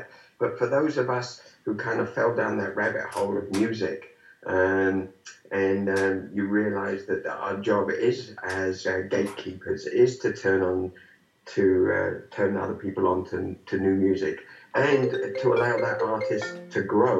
And that's a really important role, and I'm taking it very seriously. And I, I'm glad that you are. There, there are not enough of, of, of the likes of yourself in North America. I, I've done my fair bit of travelling here, and this is my, my attempt, after having had the show here. Uh, I, I, I had a bit of a, not, not so much an epiphany, I, I was back home for, for a funeral in, uh, in, in February, and I, I, was, I was on a train to Edinburgh, and I was sitting next to this one lady, just by pure happen, just by pure happenstance. My goodness, that's a persistent person on the phone. Um, um, and anyway, point point is, she said, "You just got to do in life what you love." And I realised what I'm doing in my life is I'm not overly keen on it. I've been in the media for a long time. I've made a lot of people a lot of money. Um, so I said to myself, "Well, I'm going to go go back home. I'm going to resurrect the radio show." And I'm just going to continue what I've always done, in the hopes that I can uh, just share what I think is, is, is worth listening to, and, and add my my token little bit of uh, knowledge to it. Uh, and, and it's my hope that, that I can sort of not rediscover music, because it's never gone away for me, but really I want to delve deeper and deeper in what I can then showcase and share with other people. It sounds a bit uh, egomaniacal, but it's actually designed to be the polar opposite. I just want to have a forum by which I can uh, play that new Wire single that was released last week, et cetera, et cetera. So that, that that's my. It's not a million miles away from what what you've been doing, except you've been doing it in, in a much more uh, uh, visible uh, fashion. Um, now let's talk about um, Toronto right now. Is there anything happening vibe-wise in Toronto that you might have the inside track on? Oh, well, first of all, let's take the overview. Toronto is going through a golden, golden period right now. Yeah. Toronto is positioning itself to become one of the major centres in the world for uh, destination travelling, for culture. Um, you can feel the vibe. Uh, on the downside of that, Toronto is frightfully expensive. Yes. Um, and, and it's it's becoming too expensive to live in this city almost. Um, real estate's duplicating what Vancouver's doing. And and it's because of that that projection that, that Toronto is a city of the future. Um, the, the music scene and uh, the, the city fathers are trying to make this music city. Um, so there is a huge commitment. Uh, it could be slightly better, mind you, yeah. But there is a huge commitment to um, financially support the artists through various grant systems. Um, there, there's still lots of venues out there um, for stuff, and there's lots of festivals in the summer. So all that's going on in Toronto. Um, but as I said, while that's happening, it's squeezing out at the street level the young artists with the bright ideas and no money. So it's going through a bit of a metamorphosis then, Toronto, right now. Oh, man. Downtown Toronto is like a mini Manhattan, where there used to be a garage or a school that's knocked down and a brand new condo is going up. Uh, condos are going shoulder to shoulder in the downtown area. And if you haven't visited Toronto in the last ten years, you would be dumbfounded as to what has happened in the downtown core. It's unbelievable. If you saw the, the Raptors basketball game with those five thousand fans outside Air Canada Centre, um, that gives you an idea of what is going on. They're bringing the young people into the city. They're corralling them in the downtown core, yes. the, the the venues, the clubs, and everything that's going on. In one sense, it's absolutely brilliant, and in another sense, oh man, how does anybody afford to live there? Well, yeah, it's, it seems like everything's been accelerated there. You're absolutely right. I go to Toronto a fair amount, and literally every, every time I go there, I, I, I notice, you know, another another massive. two or three uh, high-rise condo buildings, which begs the question, who's living there and how do they afford to live there and where are they working? Uh, and I and I don't know the answer to any of those questions. All I know is, as you as you quite quite, quite rightly said, it, it's it's going through a bit of a Vancouver right now, which to anyone with any degree of uh, maturity is uh, is thinking, how... What's the financial sense living in Vancouver when, when you know, I've got family out there and you're going to be sixty-five and, and have a third of your mortgage paid off? It, it, it's, it's a frightening prospect, and that's what uh, what's happening in Toronto right now. Um, so that economic aspect, are you finding, because because I, I was reading in Stats Canada now that uh, we've got about fifty-five percent of, of, of Torontonians are first-generation Canadians. Kim? Yeah, yeah, I was waiting for you to answer your phone. No, sorry, it, it, it's just so... I, I just can't turn it off. This this person is the most persistent person on the planet. Um, so essentially, I, I was talking... Unless it's the taxman trying to get through to you. No, the taxman only wants wants to, to take money from you. He doesn't want to give you money. Hey, Dara, when you answer the phone and let them know that you can't... no, no, it's okay. It's done. It's done. I've turned it up. Turned it completely off. So anyway... Um, That's what I was, I was. I was talking to you about uh, Toronto. I was talking to you about uh, all manner of other things. Talking to you about uh, the, the price, the house prices, the the, the Canadian, the Canadian first generation Canadians in Toronto being uh, upward to fifty-eight percent. The latest uh, Stats Canada was fifty-five up to fifty-eight. You can't you can't get into a taxi without uh, without being being ferried around by somebody with a with a graduate degree from uh, from Iraq. Uh, it's it's a thriving city, but it's grown so fast in such a, a short amount of time that I, I would imagine it's hard to keep track. Well, uh, well, yeah, it's uh, obviously it's a destination not only for people with money and investment, uh, but at the same time they're the new Canadians as well, and it's all part of the policy of Canada as well that uh, uh, immigration uh, is going to. Oh my goodness me! Boy, someone really wants you. you know? Yes, yes, we'll have to employ someone else in the house to pick up the telephone. Yes, that, I, it, I do apologise. It's done, it's done. Someone's someone's picked it up. Someone is alive in the house aside from me now. Okay, um, but anyway, it's all part of the immigration, the aggressive immigration yes. policy of the Canadian government to bring new Canadians in, you know, to support the, you know, kind of their pension plans and the future and everything. And it just so happens that Toronto is the bullseye on the it's, immigration map. It is, and it, and it, and it, and it shall be for, for, for quite some time by virtue of its uh, geographic location as opposed to uh, Vancouver and people from Montreal. Montreal's actually uh, experiencing attrition as as opposed to growth. The Toronto is, is, is at the epicentre. Now, musically, uh, Toronto's been very, very, uh, very, very active in the music industry, as you'd expect. Uh, are, are there any bands that, that, that you think I I am unaware of, that the listenership are unaware of, that they shouldn't be unaware of right now? Sounds like a very basic question, but th- there might be some uh, up-and-coming uh, brooding bands there that we've not heard of quite yet. Well, uh, I'm, I'm not the guy really plugged into all the bands going on, but one of the ones I've tripped over in, in uh, my travels is the Strumbellas. Oh, I've heard of them. Could you tell uh, us more well, about them? Well, the Strumbellas, uh, they had their number one alternative album a week or two ago yeah. in the States. So they're poised, uh, I think, for pretty good things. Um, they're uh, I, I kind of like the Lumineers in the sense that they have a real kind of uh, folk um, strain to them. And here's a, a perfect example of uh, tripping over stuff. Um, there's a park in Toronto called Trinity Bellwoods Park that's become the uh, the kind of Hyde Park Of, uh, of Toronto, and at the weekends during the sunny period, uh, young people, not exclusively young people, but predominantly young people, gather in little um, um, circles of uh, groups of friends there, and uh, there's beer flowing, and, and they're like, and it's it's like a rock festival without the rock, if you know what I mean. And it's packed. There's frisbees going on, and uh, there's all kinds of stuff there. The vibe is absolutely brilliant. Um, anyway. Uh, I was over there one summer uh, evening, I don't know, a year or so ago, or two years ago, I think, um, and they did, uh, for want of a better phrase, a pop-up concert for uh, bikers, you know, uh, bush bike people, right. you know, uh, couriers and the like. Um, and it wasn't really advertised except amongst those circles, and I was just walking through and saw them, and they were playing on the grass.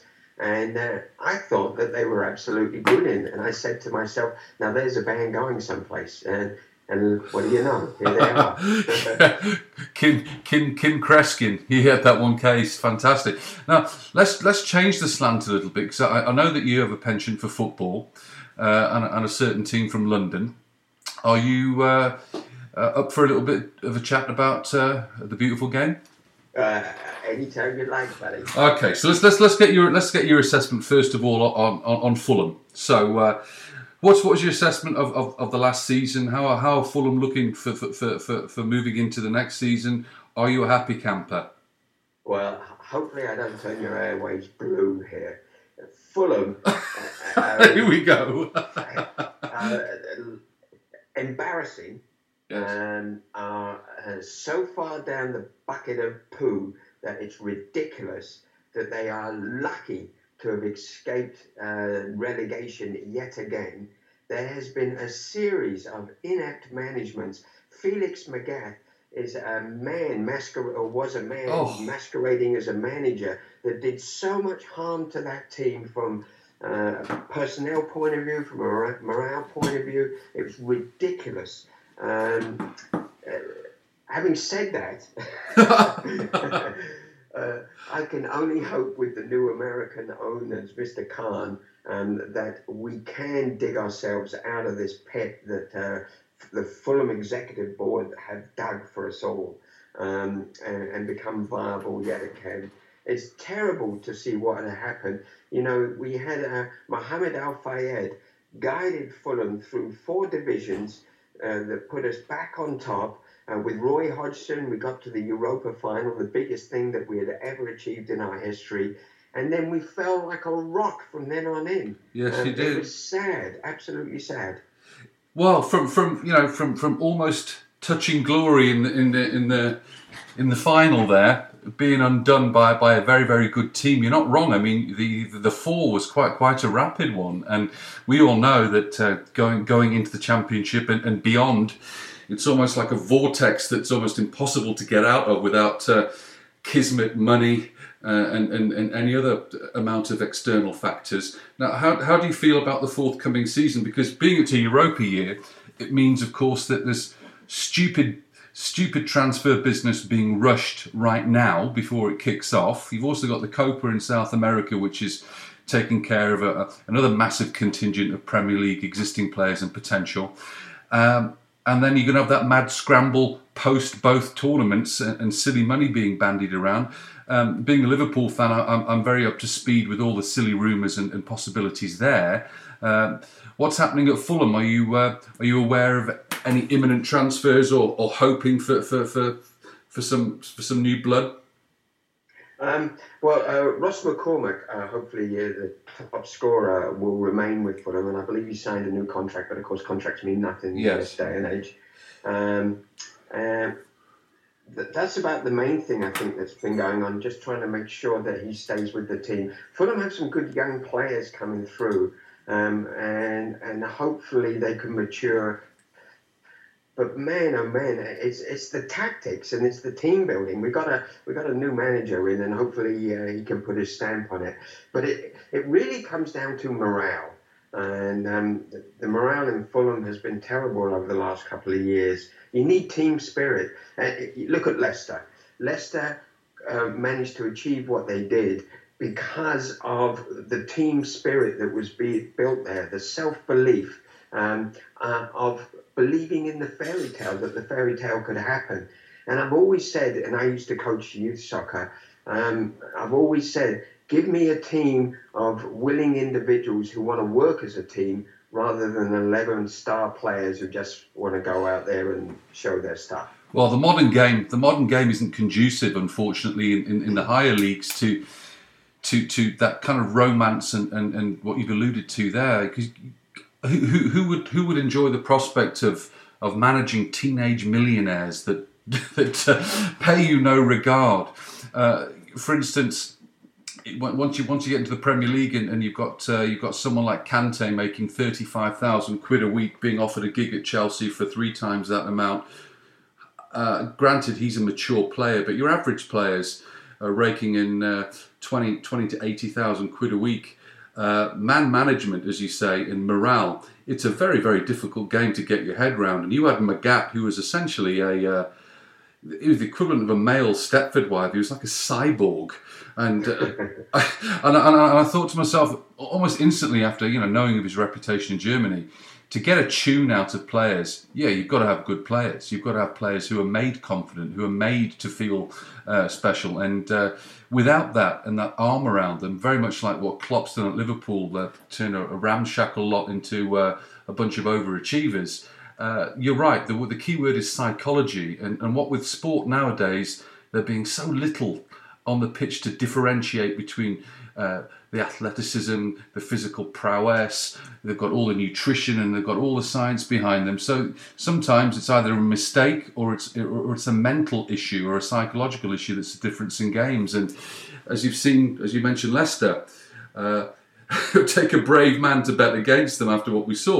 But uh, being that that I, I, I maintain it was a blip, uh, but it was a blip that was a beautiful blip whereby all the stars aligned. And as you quite rightly say, yes, they had some star players in, in, in Mahrez and, and, and Vardy, Kante, but uh, they weren't that uh, spectacular. They, they operated as a team. Let me, and let me interrupt. They only became star players uh, because Leicester was doing so well. Absolutely. We wouldn't know about Mahrez if uh, Leicester hadn't been uh, uh, champions. Uh, Vardy... Um, you know, he, he what was he? A plumber? A bricklayer? No, I think it was um, a I think it was a plumber, and while he was playing for Fleetwood, yeah. Yeah, um, and it's only because whatever magic occurred in that season, and he was knocking in that those goals, that he's now playing for England and potentially going to be transferred to Arsenal. But it's only because somehow something occurred amongst all those players. Those players uh, were. Uh, without being too hard on it, were retreads. Yes, they, they were.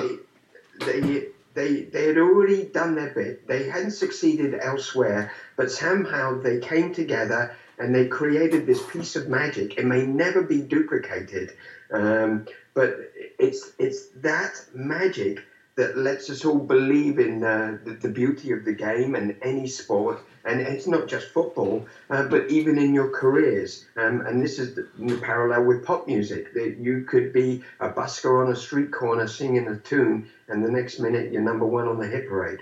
Yeah, it's very much the old uh, the Susan Boyle of football type deal, isn't it, really? Um, but but uh, I, I've got... I'll give you another example, Dara, even before your time. In the sixties, uh, there was a guy called Don Partridge, who literally was a busker. Do you, do you know this story? I, I know who Don Partridge was, but I don't know where you're going with the busker bit. Please share. Well, he was a busker, and uh, he had his big drum and, and his uh, tambourine on his foot, and he did a song called Blue Eyes. Ah, and, uh, there and you go. He literally went from the street corner to uh, to the top of the hit parade.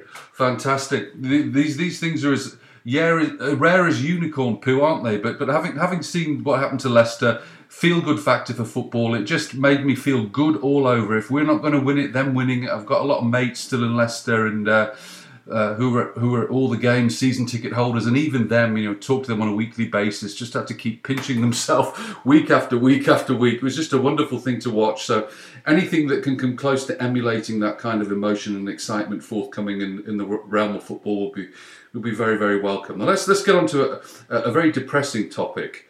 Uh, I won't keep you too much longer, Kim, because you're a busy chap. But let's let's talk about uh, uh, that crack outfit that's called the Three Lions. What are your reasonable expectations for, for that ramshackle lot? Oh my gosh! You know, you may as well toss a coin. Yep. Um, it, it, it's, uh, uh, Vardy's there and uh, Rashford's there, so that's going to be interesting to see what they can do. Um, I tell you what, Wayne Rooney, I've been impressed with Wayne Rooney over the last uh, couple of months uh, with his midfield role for yes. Manchester United. And um, I like the way he, he distributes the ball. And um, I, I, if he can do that for England and supply uh, Rashford and Vardy up front, uh, I think it, it may be the X factor here. And... Um, Anyway, well, Rooney's never performed in, in a tournament. He's scored one goal in, in tournaments so far. But if I agree, if you play him as a proper number ten uh, and he can uh, relax and, and, and put his foot on the ball and spray the ball about, uh, he's got he's got that in his locker whereby he can uh, he can break free of Vardy with pace or a Rashford with pace. And, and uh, of course, we've got Harry Kane and Daniel Sturridge as well. So it's not what's up front that scares me. It's... I, it, it, it's the back. I, I just don't think we've got uh, that kind of team that says, well, if you score two, we're going to go and score three. Uh, the defence worry me. They're not as... Uh, uh, we've just got a, an overabundance of midfielders. We're actually spoiled for choice. We've not, not got an issue in the goalkeeping department. We've got width. We've got attacking pace. But it's it's the defence, and um, the, no one's really pulling up any trees in the back four. I, I don't know what you think about that.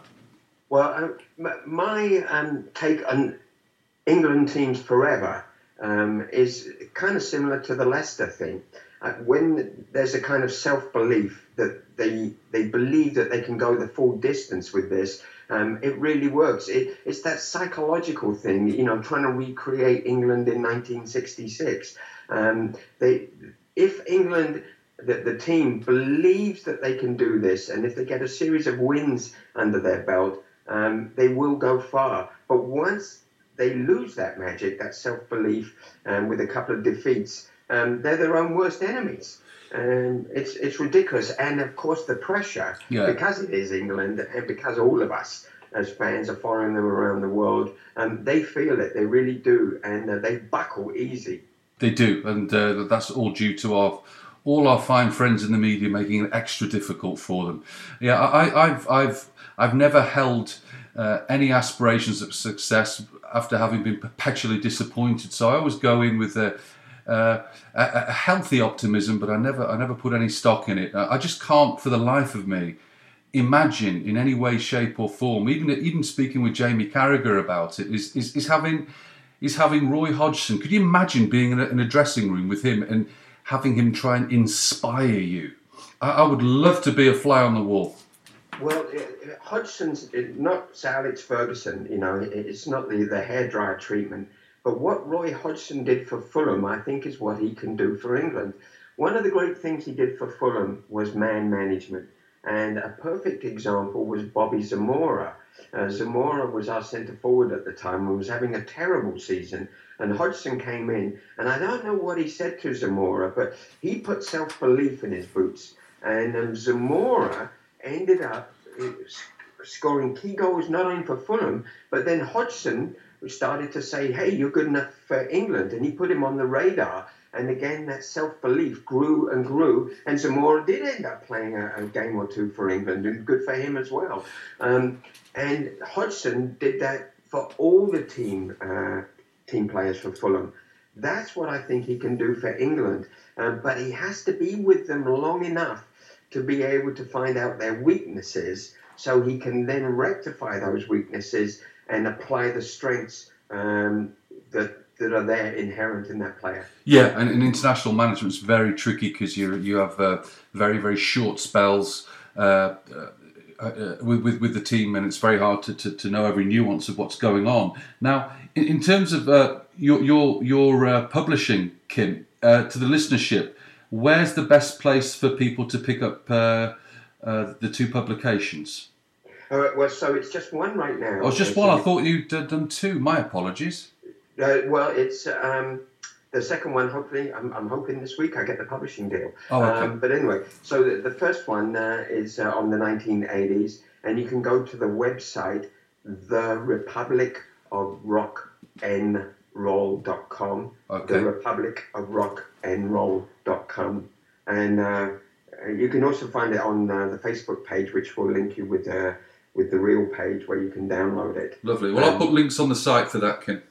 Yeah, oh, thank you. Um, I'm also, I tell you what, I'm going to be in Montreal. Uh, I just found out this morning. Oh. Uh, and Montreal Spinning Records on uh, Sunday, June the nineteenth at uh, the BAM Gallery, uh, B A M M. It's an afternoon kind of a uh, little dance party that I'm going to do. Fantastic. Um, yeah, I'm, uh, I'm looking forward to it. It's a great little gallery and record store run by Ralph Alfonso, who's famous in punk circles for managing the Diodes back in the day.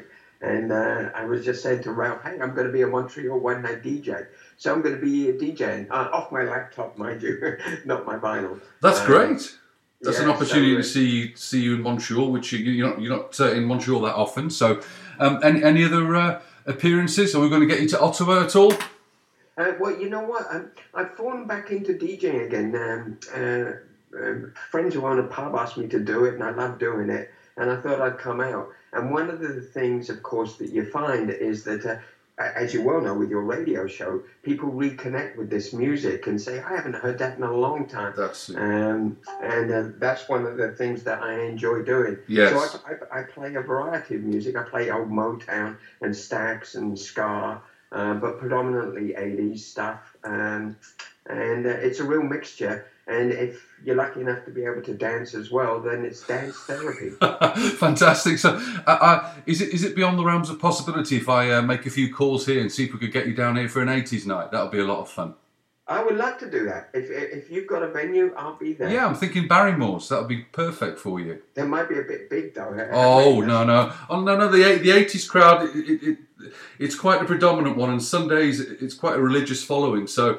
Uh, let's. I'll put that on the back burner, but I, I'm not going to let it go out. Dara, I tell you what, Dara, you get me a gig in Ottawa, I'll give you a commission, and uh, we'll do it. Don't need a commission. I just, I just like to be there. That'd be a lot of fun. So, so I, I will work on that. Uh, that. That's a, that's a racing certainty. I do promise that. In, in the interim, I'd like to thank you very much for your time. Uh, you're a very interesting chap, and, and I'd love to have an opportunity to talk with you to share the fruits of the chat. Uh, at another juncture in, in, in the coming weeks to see uh, to what, what's been happening in life, to see if the book did indeed get published and uh, where they can get the second book, and just talk about more things uh, because I know that we've just only scratched the surface. So if you're into it, I'd love to talk to you again in, in, in the coming weeks because you are uh, a very important man in, in the realms of Canadian music, and I'd like to thank you for, for spending your time with uh, Near Perfect Pitch and myself. Well, thanks for having me, and look, good luck with your podcast, and just keep doing this. It's really important, and uh, man, if you can make some money out of this, even better. Oh, even better, even better. Well, we'll, we'll address that one in the next in the next chat. Right now, it's, it's it's a labour of love. So, all the best. Take care. If I don't talk to you before Montreal, have a tremendous time, and I'll talk to you soon. Okay, oh, and now one request, World in Motion, New Order. That's on the next show, guaranteed for you, sir. Okay. All the best. Take care. Bye then. Cheers. What a delightful chat that was with Kim Clark Champniss. Fantastic stuff. Thank you, sir, and hopefully we can reconvene another time to catch up on more stuff that is uh, music-related, football-related, general uh, pop culture. Lots of fun stuff. We'll uh, we'll be in touch, I'm sure. Uh, thanks again to Kim for that, and to make Kim feel at home, because uh, he'll be listening to this uh, at some point. Being, of course, that we're not live, we are a podcast. Going to play something from uh, from Mauve uh, on Network Records from quite some time ago. Going to hear the twelve-inch version of Head Down. Don't forget to uh, spread the word about Near Perfect Pitch. Email me near perfect pitch at gmail dot com. Instagram Near Perfect Pitch. Twitter Near Perf Pitch. Facebook Near Perfect Pitch. Thank you so much.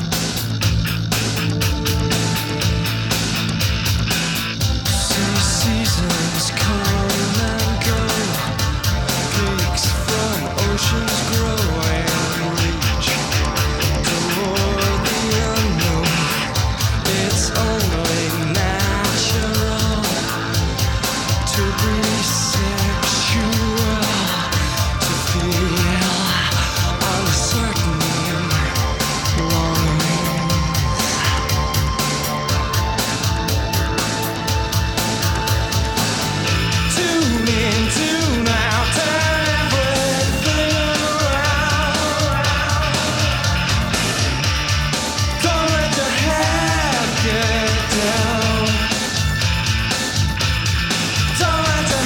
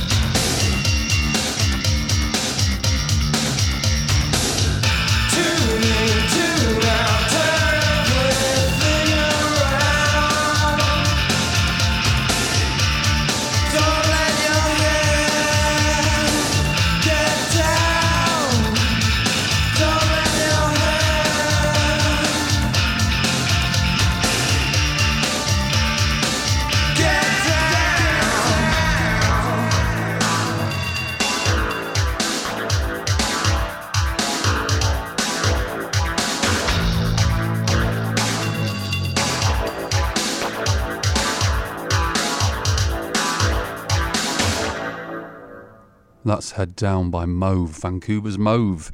That uh, is a twelve-inch version of uh, the single version that appeared on the self-titled record Head Down. Are you with me so far? That was released on Network Records in nineteen ninety, and sadly the last uh, release by the band that featured uh, vocalist Dean Russell, who uh, sadly passed away in nineteen ninety-four. And for those of you who are Sarah McLachlan fans, you can find snippets of her doing a lot of uh, backing vocals uh, on this particular L P. My thanks to Kim Clark Champniss, my thanks to you for listening, and I'll thank you in advance for sharing uh, Near Perfect Pitch with anybody and everybody you think who'd be interested. All the best, and uh, I'll be back next week.